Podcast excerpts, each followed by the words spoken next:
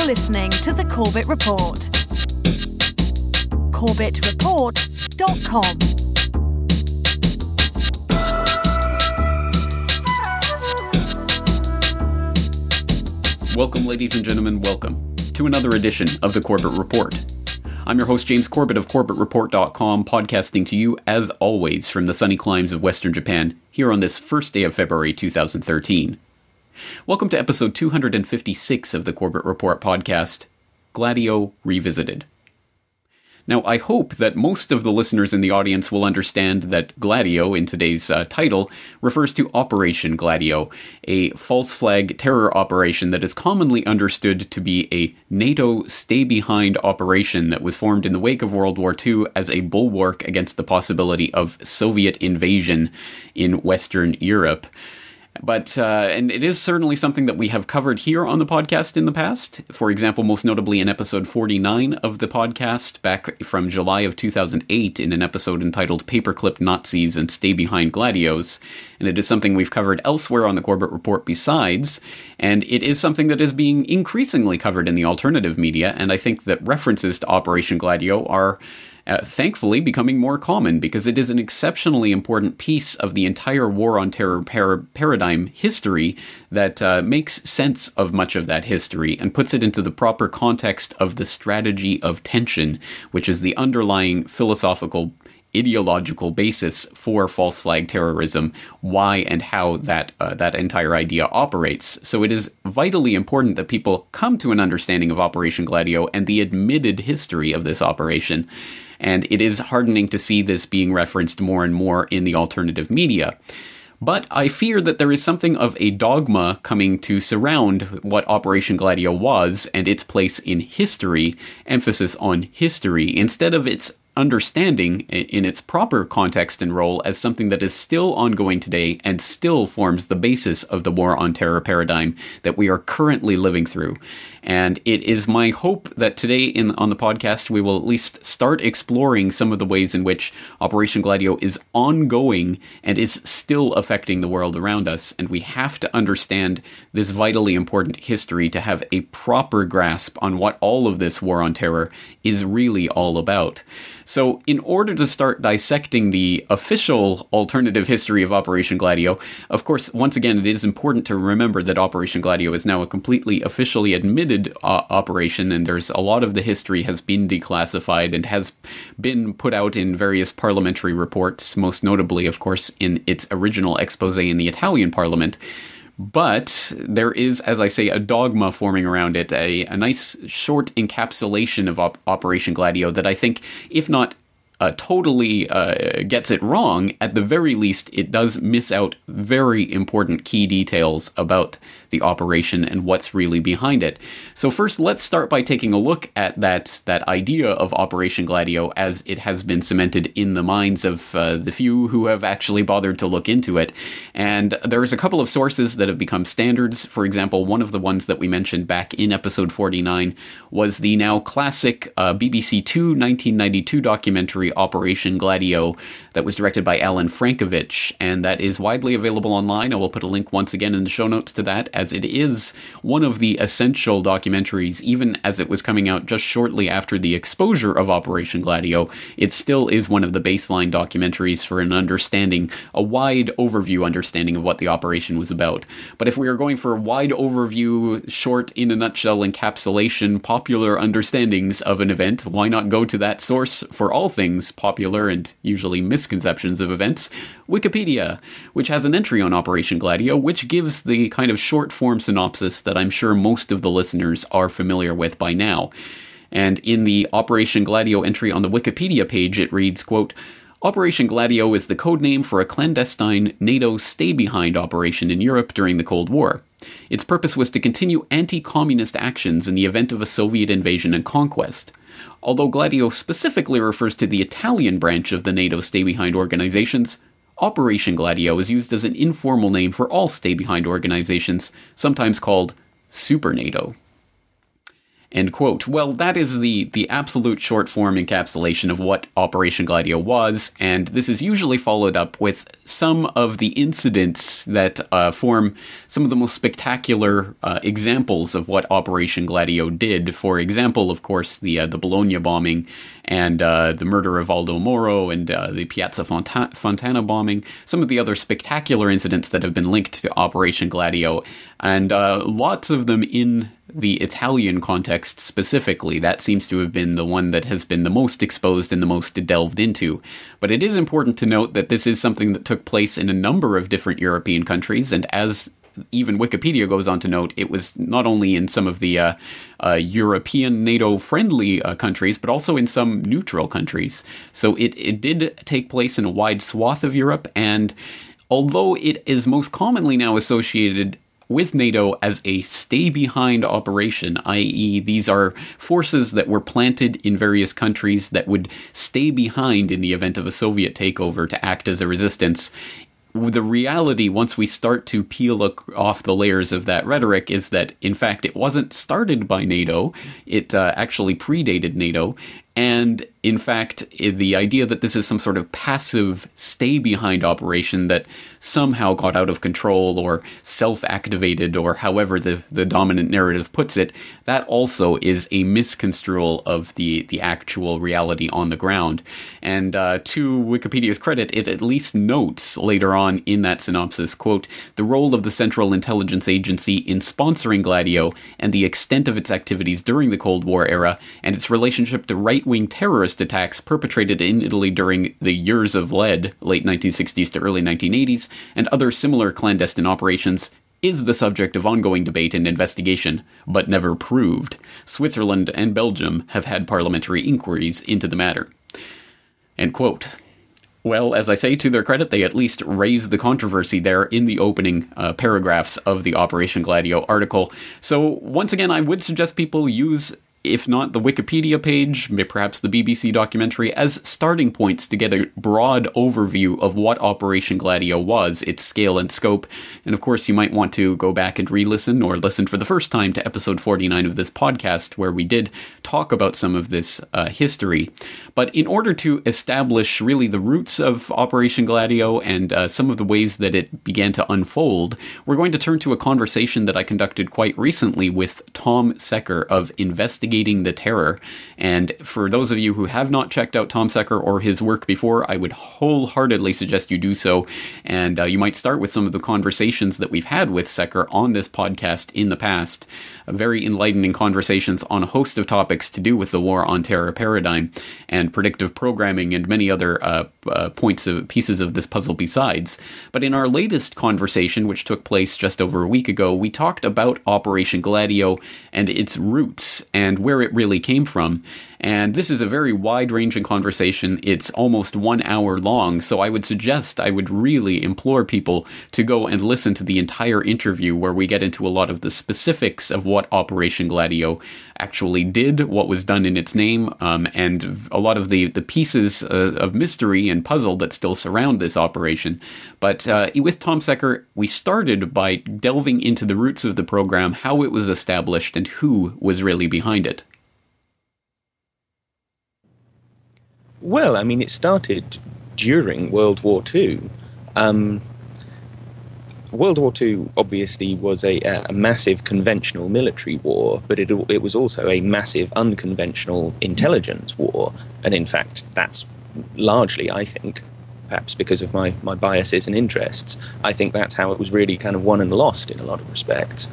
Um, Gladio started out as simple stay behind units, the idea being that when it was kind of inspired by when the Nazis uh, spread out from Germany and seized Poland, Czechoslovakia, France, Denmark, Norway, Holland. Um, the armies in a lot of those countries decided that they weren't going to fight them, basically. They decided there was no point trying to directly confront the Nazi war machine. Um, but what they did, and what other countries on their side of the conflict did, was leave in stay behind units, secret military units that could be activated once the, the incoming, the invading army had, had taken over. so that's kind of where the idea for a stay behind army starts. And interestingly enough, uh, Ian Fleming's brother was in the Special Operations Executive and was involved in setting up the stay behind armies during World War II. Anyway, towards the end of the war, when it became relatively clear that the Allies were going to win and that the Axis powers were going to lose, um, the intelligence apparatus that had been set up, particularly in Britain, but also in America, became convinced that the next great threat, the great post war threat, was going to come from Russia.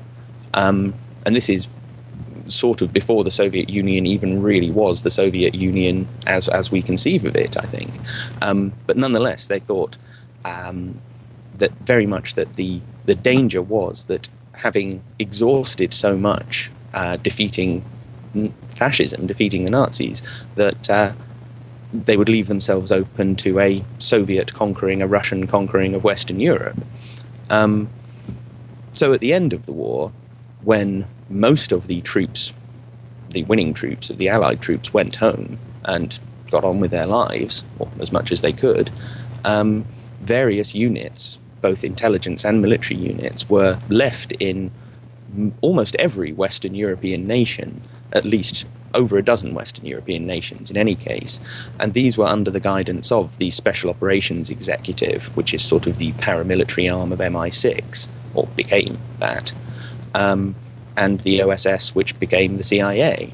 So that's where the operation kind of begun, and it did, I think, begin quite genuinely. They genuinely, rightly or wrongly, conceived of a Russian threat, and these units were actually left there, at least in the start, for the purpose of potentially defending against that uh, forthcoming invasion.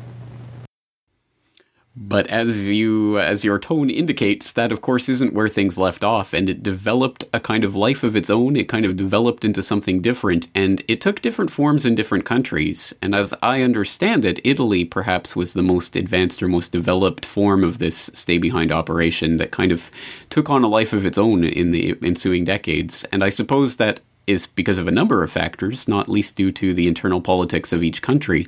But let's talk about um, NATO and how it started to become involved with this, because as you say, this was in- essentially an intelligence operation.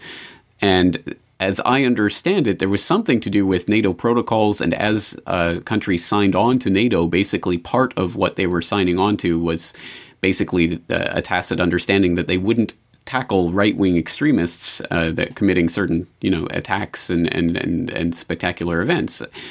To what extent do we have that formalized? To what extent do we know about those types of protocols? And to what extent was NATO really involved in in furthering Operation Gladio?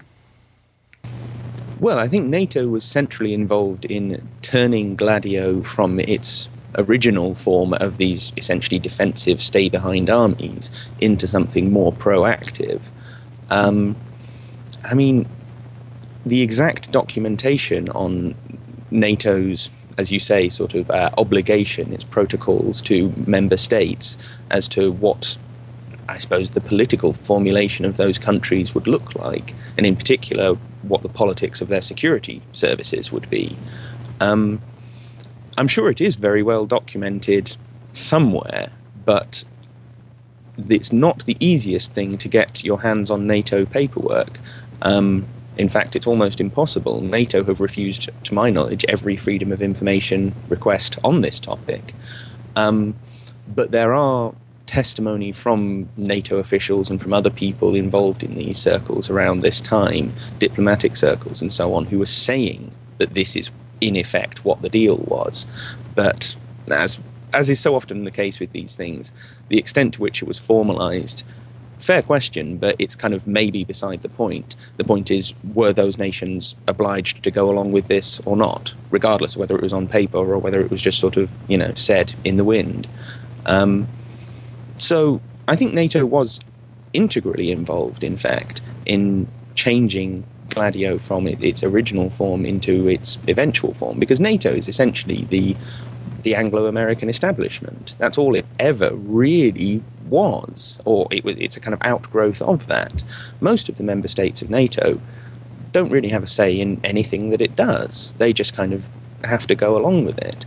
Um, and in particular, if you look at, uh, for example, the, the National Security Council's documents in the immediate post war period in the mid late 40s, they explicitly talk about how, for example, the CIA was the designated agency for dealing with internal insurrections, as they saw it, i.e., political problems in other countries. Um, exactly what the connection between CIA and NATO is, to be honest, I'm not sure. Uh, it's not something I have a massive amount of information on. There must be quite a lot of connections, but um, I read Daniele Ganser's book on this, and I recent, recently read Richard Cottrell's book on this, um, and they only really managed to establish a kind of Department of Defense NATO connection. The CIA NATO connection is pretty much shrouded in secrecy. So, you know, exactly where the lines of authority are being drawn in this is, is not at all clear. Um, what happened is relatively clear. Exactly who was responsible is a, a bit more kind of fuzzy. But but as you say, I think it it, it probably is a little bit of a, um, a formality to establish the paperwork of it, and in some ways, I think this goes to show that there is in fact uh, some sort of governing principle, governing bodies, governing people behind the scenes that are not necessarily uh, established through paperwork that's documented, but are demonstrably still behind these types of operations. Perhaps um, most notably in this particular instance with the French withdrawal from NATO, which of course did not affect in any way the stay behind operation that was in France. There were still the stay behind units there. So, so I think we can see that there is a, a kind of a disconnect between whatever formal agreements might have been uh, functioning and what uh, what individual countries might have been actually doing on the ground. And I think another example of that is the fact that many of the leaders of these countries did not necessarily know about the stay behind operations in those countries. Perhaps you can speak to the kind of disconnect between the actual reality and who knew what about what was actually happening in their own countries. Well, I mean, there is a, a, useful example in uh, the, the Portuguese Gladio, in that uh, it wasn't quite as kind of formally involved with the local intelligence services as it was in other countries, in particular in Italy. In Italy, you're talking about military intelligence people setting up, actually creating from the ground up, right wing extremist militant groups like Ordine Nuovo, Avanguardia Nazionale. Uh, these were invented by people like Pino Rauti, who worked for the Italian military intelligence. That's kind of unambiguous. Um, in Portugal, it was a bit different. I, I'm, I'm not convinced that there's any evidence that I've seen that the local Portuguese intelligence actually knew what was going on. Um, it was largely run through an organization called the Aginter Press, who, uh, as, as, the name suggests, they're a kind of radical publishing press, a radical right wing publishing house. Um, but that in itself was a front for a bunch of people who have all kinds of OSS connections or kind of neo-Nazi connections and what have you. Uh, one guy in particular, the guy who, who set up the Aginter Press, was a guy called Yves Guérin-Serac. He is ex-Vichy military intelligence from World War II. He's a, a Nazi collaborator. Um, so he sets up this organization and it is used for not just kind of uh, propagating right wing ideology or extreme right wing ideology, but also for uh, kind of transshipment of the various things that you would need to run a secret army. So we are talking explosives and guns, but we are also talking people. Um, the Aginter Press, in particular, was involved with shipping people over to Latin America so they could be trained in the School of the Americas. It links up to that extent. Um, and obviously, some of these people then end up in coups like the one in uh, uh, Chile.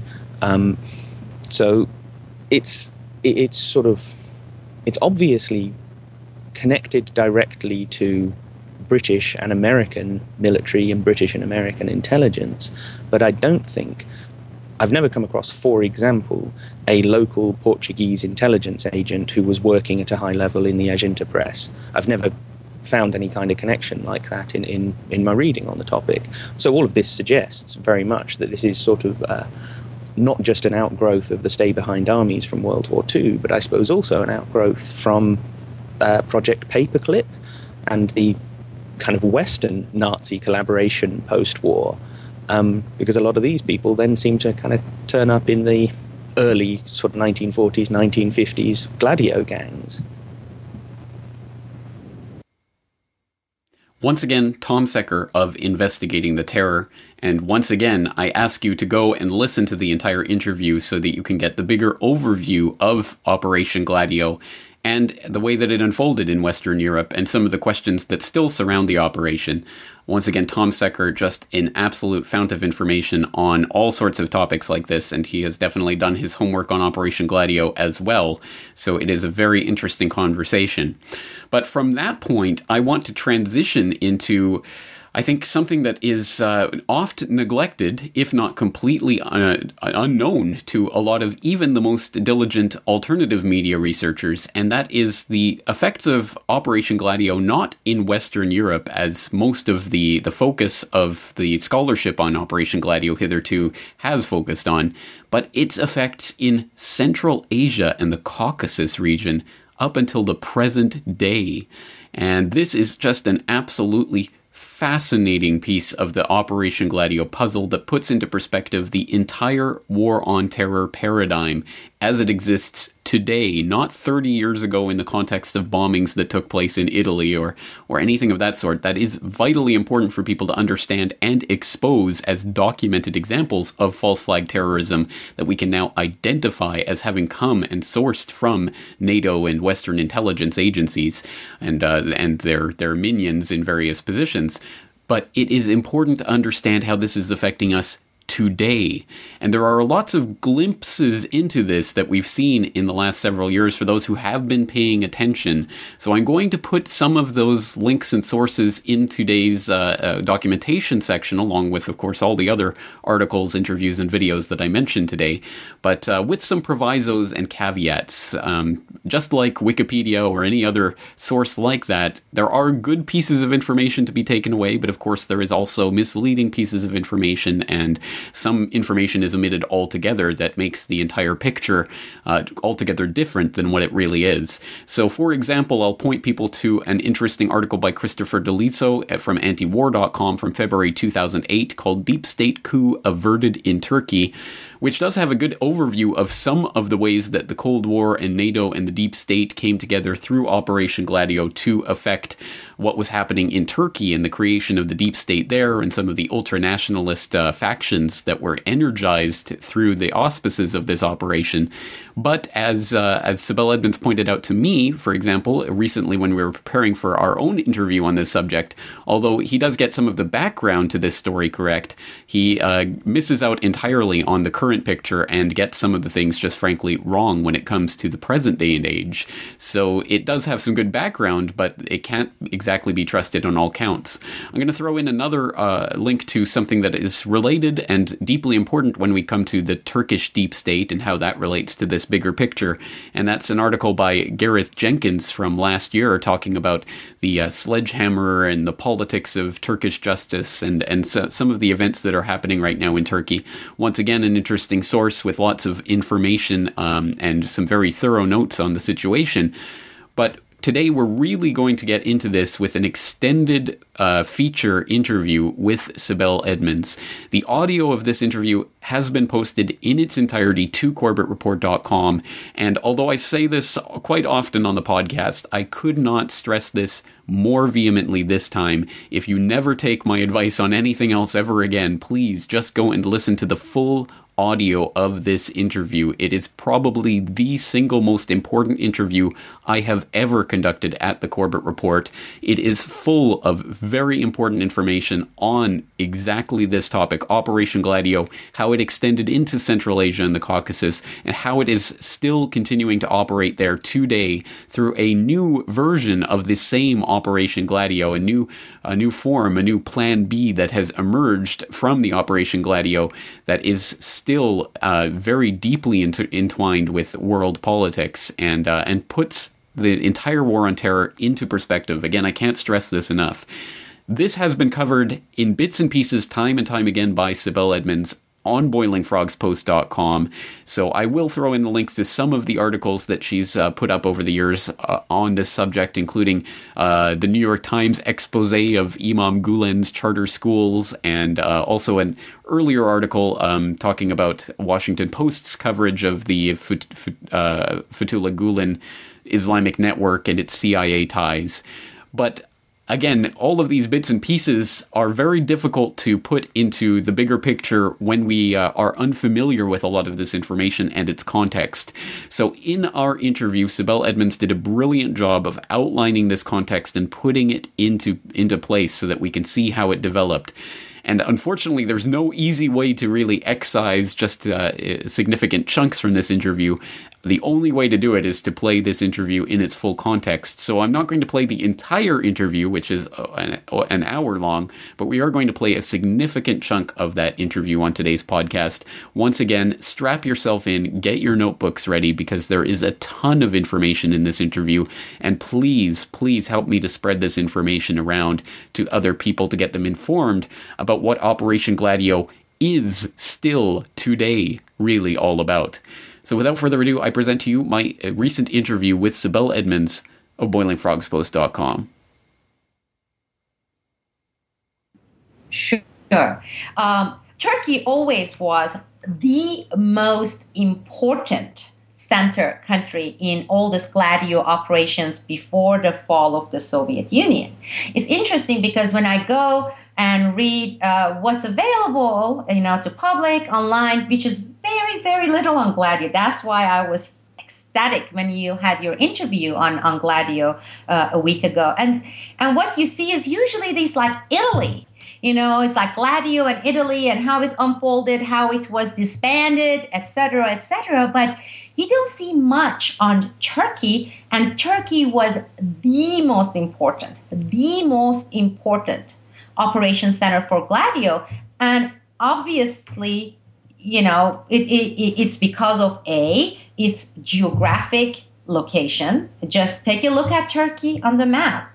And if you're looking for, you know, that period of time before the fall of the Soviet Union, you know, from Black Sea to Eastern, you're looking at all the former Soviet blocs being there. And then again, its position within the, you know, uh, Middle East and the other side being connected to Europe. So Turkey always had the most position within this Gladio operations until you know before the fall of the Soviet Union, and and that you don't see. There are very few articles written out there, scattered. There's one good one by Le Monde, which was concentrating mainly on the uh, the actors you just mentioned, Abdullah Çatlı and Susurluk incident, and you have a couple of authors in in uh, in uh, uh Switzerland and in uh, England who have written about this. Nothing, nothing here in the United States on that. So I give you a little bit of uh, history because you covered a lot of this with with your previous guests. But this history is going to concentrate more on the characters that we're going to be talking about and the Turkish side uh, on, on this Gladio operations until um, the fall of the Soviet Union. And in Turkey, there were two prime groups that were uh, working within Gladio network and carrying out some of the most important operations in uh, Western Europe, in Northern Europe, and, mainly in uh, Eastern Bloc. And that was one, the formal official Turkish military. And that is made of both Turkish military and the Turkish military intelligence, directly connected to NATO, Brussels, and within the Gladio operations.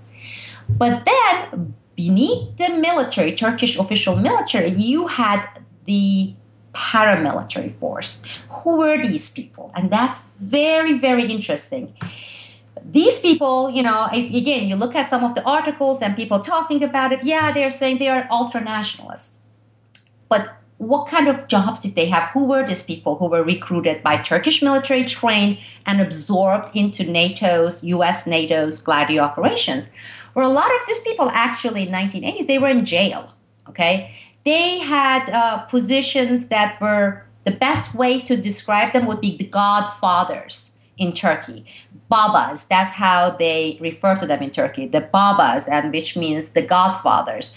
They were the top people who ran, you know, uh, blackmail, uh, heroin operations, and even back then, it was Turkey has always been the most important artery in moving heroin into Europe, uh, whether it came through the borders through Iran or it came via some Kurdish factions coming through Iraq. So Turkey has always been important. And these Babas ran, and military did too, Turkish military did too.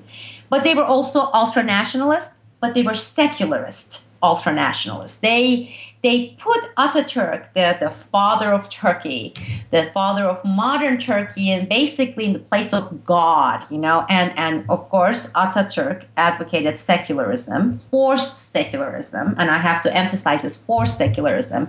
And, and these guys, even when I was growing up in Turkey, they were very easy to identify. You know, they, they usually wore this mustache that really uh, resembled uh, the Hitler mustache and they had salutes that were like for gray wolves that was like this. And uh, and their babas were in jail. And these guys had informants all over not only in turkey but in elsewhere. So as part of gladio's plan turkish military turkish police turkish intelligence forces they took all these notorious i mean these are psychopaths sociopaths okay?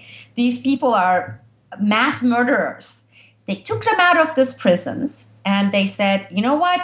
Now you are going to, with your skills, with what you do, with what you know, you're going to serve the state. And that is Turkey. And the great Turkishness. And great Turkishness is also being protected by the West because the communists is out there, they're going to take us over. Then we have these issues with the Kurdish people and meanwhile, you can also fill up your own pockets. You know, you can still be big, you can still be Godfather, but your main role, and this is why we are releasing you, bringing you out, is going to be uh, serving us for all these operations. So these guys were removed. They were sent to various centers, including in Brussels, and they received training both via Turkish military, via US uh, NATO forces, and they were given diplomatic passports, not only Turkish uh, passports, but passports from various countries, and they they still uh, moved, you know, worked in the area where you move, you know, heroin, but uh, also weapon smuggling, uh, mass murders, a lot of false flag attacks, not only inside Turkey but in other countries as well. And again, your guest talked about some of these, the assassination attempts of Pope, etc., etc., and uh, and they also filled out their own pockets. So these were the characters. Now it's very interesting. You say for a lot of people would say, well, you know, this was before, you know, during communism, and we also did things with Mujahideen and Bin Laden in Afghanistan, and also it deals a lot with Turkish politics. So why should that interest people here in the United States? And and because this is as much as they know or they read or they hear. So what happens after the fall of the Soviet Union?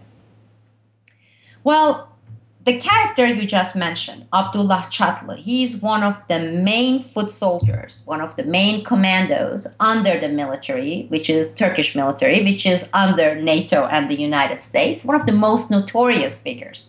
I mean, this guy was responsible in and outside Turkey of tens of thousands of murders, bombs. Uh, in some cases, they would just uh, storm a house with medical students in Turkey and they would cut everybody's heads. And, you know, those people were accused of um, advocating for socialism or communism.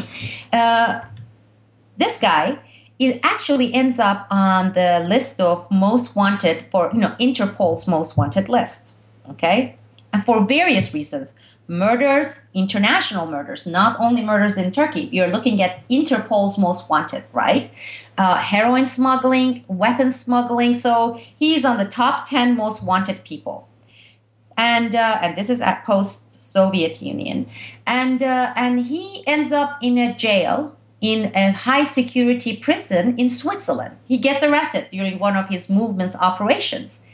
And when you look at some of the reporting on this guy, including the newspapers, you know, or the articles written on, on the Grey Wolves, it says while he was in this high security prison in Switzerland, this is Abdullah Chatlı, he escaped. He actually escaped by, uh, by a support of helicopter. So you're in a high security prison in Switzerland and you mysteriously escape via helicopter and some more detailed stories from very few reporters who followed up and wrote on this and that was a NATO owned helicopter. I mean, this really sounds like a movie plot, something that Hollywood would make. And so, yeah, this is the most wanted Interpol guy. It gets even stranger. Same guy, while still wanted after he escapes NATO helicopter from high security Swiss prison, he mysteriously ends up in England, in London. Okay? And again, mysteriously, in 1989, the government, UK government, grants him citizenship. Huh. It's not even one year since he enters UK. He's still the most wanted on Interpol's list. And then, within a year after that, the same guy, Abdullah Chatlı, flies over, comes to the United States, and this is around 1990, 1991, comes to Chicago, and is mysteriously given an American passport. An American uh, uh, green card. This is not passport yet. And during all this time, he is among the top 10 most wanted people by Interpol. Okay? Now, the first question people should ask, especially those who say, oh, this is about some, you know, during Cold War and communism and it's a Turkish internal politics. Why the most wanted guy by Interpol, notorious murderer, drug runner, ends up in England, of all the places, and gets a citizenship. Why he comes to the United States and is given another citizenship? So that's the first questions listeners should be asking. And why Chicago is where he settles. And that's where he settles. And when he settles there, he has dozens of entry and exits from Chicago. And after the Susurluk scandal, which I'm gonna um, get into it, it basically comes out, you know, with all the investigations they had in Turkey that from Chicago, he carried out all these operations in Central Asia, Caucasus, Eastern Europe, uh, Xinjiang province of China. So he kept flying. So he's still most wanted by Interpol Okay, we don't know how and why he got all the citizenships, why he's most wanted, and why he carried four or five diplomatic passports. Nobody gets into those questions. And these diplomatic passports are not only given to him by government of Turkey. So he, one of his trips, again, this is very well documented. This is not conspiracy theory. This is not some top secret classified documents any longer because these stuff all came out during this, after this scandal in Turkey so he in 1996, 1995, he is the one who goes to Azerbaijan from Chicago via Turkey, goes to Azerbaijan with a team of several people, less than a dozen. He carries out this, this attempted assassination uh, against uh, Aliyev. This is the Aliyev senior before his son became, you know, the the president of um, of Azerbaijan and I and it was meant to be an attempted that would not succeed. So because if you look at Azerbaijan's position during that same time, 1994 to 1996, before this assassination attempt, you would see that Aliyev was still siding with Russia. It was still the old royalties, you know, the, the, the old loyalties of we were part of, you know, the Soviet Union and we are still siding with Russia.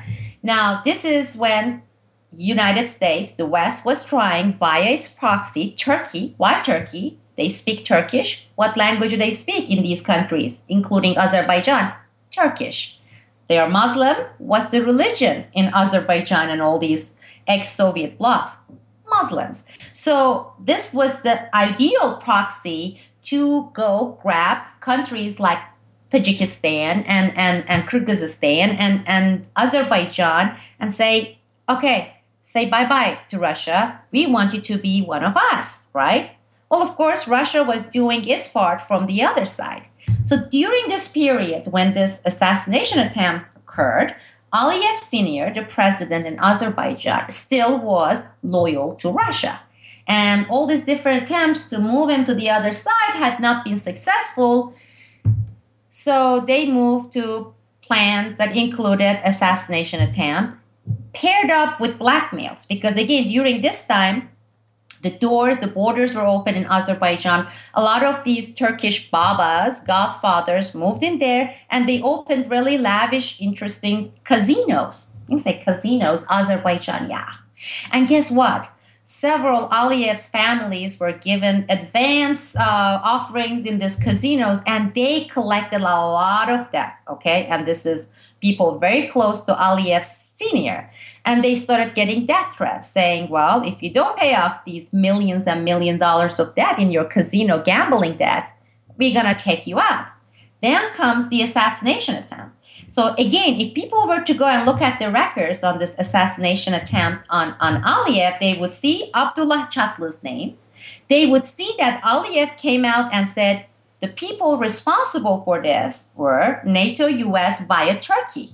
And the Turkish president calling and saying, no, these were the thugs, the mafia people, you know, they have nothing to do with us. All these denials. Whatever happened is Aliyev very quickly switched position after this assassination attempt, okay? You fast forward, look at Azerbaijan. Since 1996, Azerbaijan been the closest ally of United States and NATO. In fact, they are becoming a NATO member. For the last eight years, NATO has been there with the base, training them. They've been passing the tests. They went from purchasing something like $25 million weapons from uh, worth of weapons from the United States today to something like four, three and a half, four billions of, you know, four billion dollars of, of US weapons. So success. Gladio was successful. It was who carried out Abdullah Chatlı. After he finished, he just shook his hand and said, okay, mission accomplished, came back again to Chicago.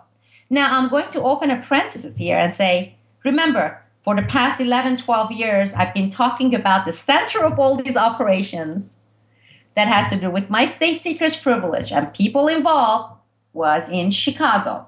I have been saying Chicago so many times, so I don't believe anyone is, at least not your listeners or mine, who haven't heard this, me saying Chicago, Chicago. So he went back Chicago. This was one of his trips. His other trips included going from the other side, from, through the Pacific, going to China, and then from there going to this area, Xinjiang. This is extremely important. Again, Xinjiang, Muslim population, and they are referred to in Turkey, they don't call them Xinjiang it's Turkestan, you know, Turkestan. They, they, they speak Turkey dialect. Guess what? Up there, a great place. Imagine they get their independence. We can have our little mini base there. You know how close we are to China? I mean, okay, on one hand, you would say, yeah, there's, you know, Hong Kong, there's Taiwan out there. Well, this is going to be even more important than Taiwan. And then look again, the other important strategic location for Xinjiang, for Turkestan, aka Uyghuristan. You look at there, you see Pakistan, you see Afghanistan. This is a very important region. This has been a very important region prize for the United States, for the West. We've been we've been doing a lot of things there. Every time you hear, at least when I was working there during this period, that FBI was investigating these not operations there, but people here, the criminals in the US who carried out the operations there. Those terrorist attacks, they were orchestrated from a long distance. Okay, you go to Turkey, then from Turkey you go to Brussels, to England, uh, and then you go to the United States. So all the orchestration is not some minorities or some Muslims get together, suddenly they go and it's, it doesn't happen. It didn't happen that way, at least during that period. And this guy from Chicago was sent to go and organize, carry out a couple of terrorism uprising events, turn around, back to Chicago again, back to Chicago again. So NATO, the Gladio operation via Turkish military and Turkish Godfather, ultranationalist, criminal thug, uh, paramilitary continued until around 1996. Towards the you know period like 1994 to 1996, the decision makers, the top layers of NATO, the U.S., you know what we usually refer to as shadow government, the powers, they were having this debate. They were having this two options in front of them, two plans. Which one is better? One is what they did before the fall of the Soviet Union, and that was using ultranationalism, fascism, okay, against the Soviet Union, against communism, versus what they have already seen as a very uh, successful, successful plan. One, they saw it in Afghanistan with the Mujahideens, Bin Laden group. But then recently, and this is 1994, 1995, 1996, they were seeing its use again and again in Balkan, in the Balkans, in the Kosovo region, in, in Bosnia. And this is when we have all this Mujahideen, Bin Laden, Zawahiri. Think about, you know, factions from Egypt, Saudi Arabia, Pakistan, bringing them to Turkey, train them, bring them over there. It was like you know, these ultranationalists, they haven't been very productive. And, and we think the Mujahideen Islamist factions are going to be much more useful in our main objective of taking over, having more of this ex-Soviet blocs on our side. Okay, on our side. So this is during this. Sometimes we use them. Sometimes we use the you know the fascist Godfather uh, ultra nationalist. But then in 19 end of 1996, Abdullah Chatlı, the man we've been talking about, the Tug, who went through Xinjiang and also, he comes to Turkey for another mission that he was going to go and, and implement. However, while he's in Turkey, together with some beauty queen and a, and a few other colleagues, they are in Turkey, they're traveling in this black Mercedes, and they have a car crash and they die. Everyone in the car except one guy dies, right? Well, before the Turkish police or military got to the bodies, the, the, the local police that wouldn't know anything about who are these people, and the local journalists got to the scene. And lo and behold, here is the world's most wanted man, Abdullah Chatlı, the great grand great uh, godfather, with all his diplomatic passports with him. But not only that, together with him, you have the chief of police of Turkey.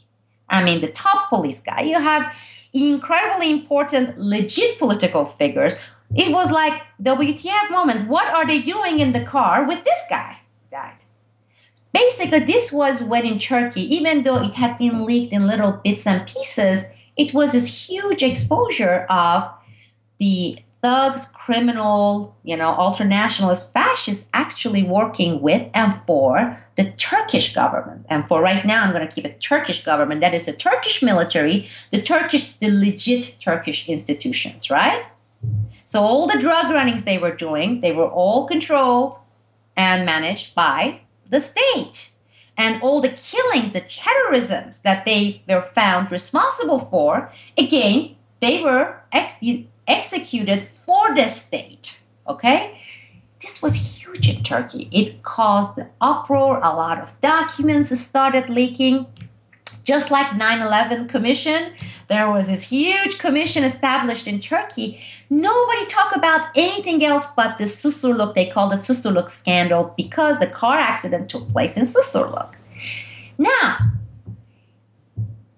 there was this fear by the West, and this is the United States, you know, the Europeans like, uh oh. Now we know that a lot of these commission members, they are like ours, Thomas Kean, and but some of them, or by default, a lot of other, excuse my language, crap may come out about our roles, the stuff we did, we being the ultimate bosses. And guess what happened? One of the Turkish Gladio handlers in Turkey was the ambassador, United States ambassador in Turkey at the time. Okay, this guy was the ambassador from 1992 until the Susurluk scandal. No other guy than Marc Grossman, the guy I have been saying for the past five. You got to look at Marc Grossman. So with this fear that um, a lot of secrets, state secrets, were going to get out during these investigations, and journalists digging in. Some people were leaking, some people were talking the United States right away got their man out of Turkey, Marc Grossman. No reason cited. He still had another one and a half, two years left. No reason cited. Guess who else was pulled? Another guy who was handling the Operation Gladio, the Turkish militant in Kazakhstan and Turkmenistan. This man, his name at the time, a major, Major Douglas Dickerson. This is the man, if you have read my book, if you know my case, was the one who was married to this spy in the FBI. Major Douglas Dickerson, he still had one and a half years left. He was working for Marc Grossman in Ankara. His main task under NATO was Operation Kazakhstan and Turkmenistan. There were three or four countries that he directed the Turkish paramilitary Gladio operations in those countries. Lo and behold, the same man, this is documented. He is pulled off of his position and immediately sent to a base in Germany. This is American military base, and from there to Brussels. Ha! This is interesting. Now, these characters that been talked about in my case for 12 years were there in 1997. Susurluk happens, they were pulled out. So was the top military man, and this was uh, the top man for the Turkish so-called counterterrorism operations commando was sent on a mission to uh, Washington, D.C. Turkish embassy. And again, this is documented. Right after Susurluk, they had to get him out. He was a chief guy in the military overseeing these thugs and these operations, these false terror, false flag operations, not only in Turkey, Central Asia, Caucasus, you know, a lot of Chechen operations, um, Eastern Europe. So he was pulled, he was sent to Washington, D.C. He never went back. Again, nobody cited any reason. They took all these important figures, they took them to Brussels, Brussels, and they took them to Washington, D.C. And then it was the decision making time for the top guys in the world, okay, for, for NATO, US, UK, saying too much exposure. This chapter is closed. Gladio is now closed. We are going to plan B. Gladio Plan B operations, which we have already prepared for it some to some extent, and that is we are not going to use paramilitary, we're going to use Islamist factions, who, aka Mujahideens, aka Al Qaeda. Once again, the incomparable Sibel Edmonds, famed FBI whistleblower, host and founder of BoilingFrogsPost.com, in an extended interview on the Corbett Report earlier this week. So, once again, I will urge you to go and get the entire audio of that interview available now for download from CorbettReport.com, and please help spread this information around to others who are even those who are awake to the false flag war on terror paradigm, because this puts into place a lot of the pieces that make this entire story make a lot more sense. And uh, hopefully, even for those who are not awake to this at all, they will be able to understand the pieces of this puzzle that are being laid out here. Now, if a lot of this information was new to you and a lot of these names and dates and places are confusing and bewildering, well, take that as a good sign. It's a sign that we are encountering new information information that has not been rehashed a thousand times over and that does add to the picture that is being painted here of the false flag war on terror and what it is really all about and who are some of the main players in this. Again, some extremely exceptionally important information, and if this leaves you with more questions than answers, I would say that at the very least that's a sign that we are getting closer towards establishing what it is we are actually looking for in defining this war on terror. Now, of course, there are still many, many more questions to ask about this, the deep state in Turkey and how that plays into the entire Operation Gladio, how these actors have coordinated and collaborated in the past, what things are going on today that we can identify that are related to this uh, this deep state and the the actions that are taking place behind the scenes, and what is likely to play out from here. A ton of information to think about, to ponder, to ask questions about, to try to connect some of these puzzle pieces together. But, of course, we can't do all of that in one podcast episode. So, for those of you who have listened to the whole Sibel Edmonds interview, you will notice that we are going to conduct further interviews on this topic in the future. We're going to continue delving into this, and including some of the names and dates and actors and, and people that we uh, identified in that interview, and we're going to continue delving that into that in future interviews. And one thing that I have asked is for people to send in their questions for Sibel so that they can actually start to uh, to identify some of the things that they're still confused about or that they want outlined in greater detail, or some of the people and places that they want explicated further. And if you send those uh, questions in through the contact form on corbettreport.com, I will collate them and try to uh, distill them down to the essence and ask them to uh, Sibel in our next interview or interviews, perhaps, on this very important subject. So you are part of this conversation, and we are going to delve into this together further from here. But let's use at least the information that we have in today's episode and the information from the show notes for today's episode as the starting point for what is an probably the most essential part of this entire war on terror uh, paradigm and narrative that's been created around us and getting to the bottom of what is really behind it. So we're going to leave the investigation there today. And again, we've looked at so much information that I hope uh, you will use this and and reuse this episode as uh, as a guide along your quest for finding out more information about who these people are and the way they fit together. And once again, please send in your questions for Sibel to the contact form of corbettreport.com, and we will continue delving into this in the future. And on that note, once again, let me remind you, Corbett Report is listener-supported media, so I do appreciate and genuinely thank all of the listeners out there who have supported either monetarily through subscribing or buying a DVD or for those who help to spread the word about this information. Once again, I couldn't do it without all of you.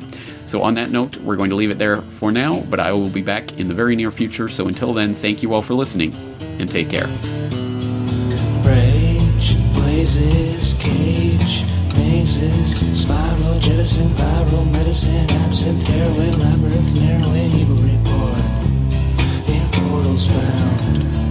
Time grows short above the ground.